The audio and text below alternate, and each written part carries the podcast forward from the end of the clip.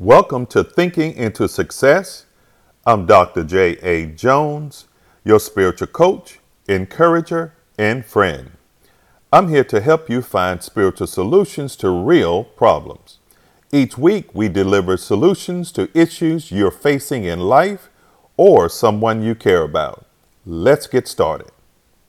The Merriam Webster Dictionary defines peace as a state of tranquility or quiet while the Oxford Dictionary defines it as the state of being calm or quiet, such as when describing a place as peaceful or saying your mind is at peace. However, peace in Scripture is a bit different. Biblical peace is more than just the absence of conflict or state of rest. It means completeness or wholeness or tranquility. Today, I'm going to read to you some Bible verses that will help you to understand peace. I have said these things to you, that in me you may have peace. In the world you have tribulation. But take heart, I have overcome the world. In me I will both lie down and sleep. For you alone, O Lord, make me dwell in safety. In his days may the righteous flourish, and peace abound, to the moon be no more. And he said, O man greatly loved, fear not, peace be with you. Be strong and of good courage. And as he spoke to me, I was strengthened and said, let my Lord speak, for you have strengthened me. And the effect of righteousness will be peace, and the result of righteousness, quietness and trust forever. How beautiful on the mountains are the feet of those who bring good news, who proclaim peace, who bring good tidings, who proclaim salvation, who say to Zion, your God reigns. But he was pierced for our transgressions, he was crushed for our iniquities. The punishment that brought us peace was on him, and by his wounds we are healed.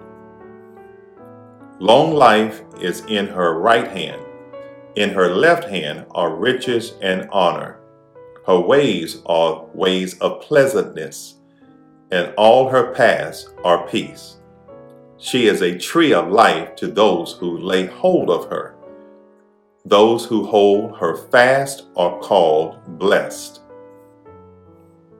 Deceit is in the heart of those who devise evil, but those who plan peace have joy. Peace I leave with you, my peace I give to you. Not as the world gives, do I give to you. Let not your heart be troubled, neither let them be afraid. Therefore, since we have been justified by faith, we have peace with God through our Lord Jesus Christ. May the God of hope fill you with all joy and peace in believing, so that by the power of the Holy Spirit you may abound in hope. For the kingdom of God is not a matter of eating and drinking, but of righteousness and peace and joy in the Holy Spirit.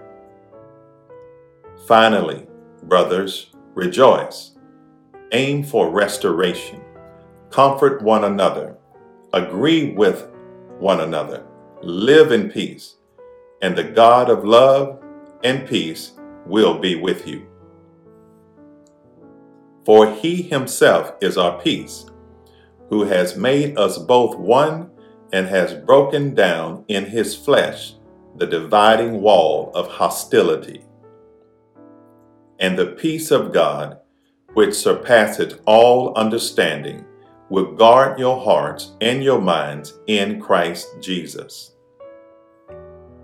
and let the peace of Christ rule in your heart, to which indeed you were called in one body, and be thankful. Now may the Lord of peace himself give you peace at all times in every way. The Lord be with you all. Grace, mercy, and peace will be with us from God the Father and from Jesus Christ, the Father's Son, in truth and love. May mercy, peace, and love be multiplied to you. The Lord bless you and keep you. The Lord make his face shine upon you and be gracious to you. The Lord lift up his countenance upon you and give you peace.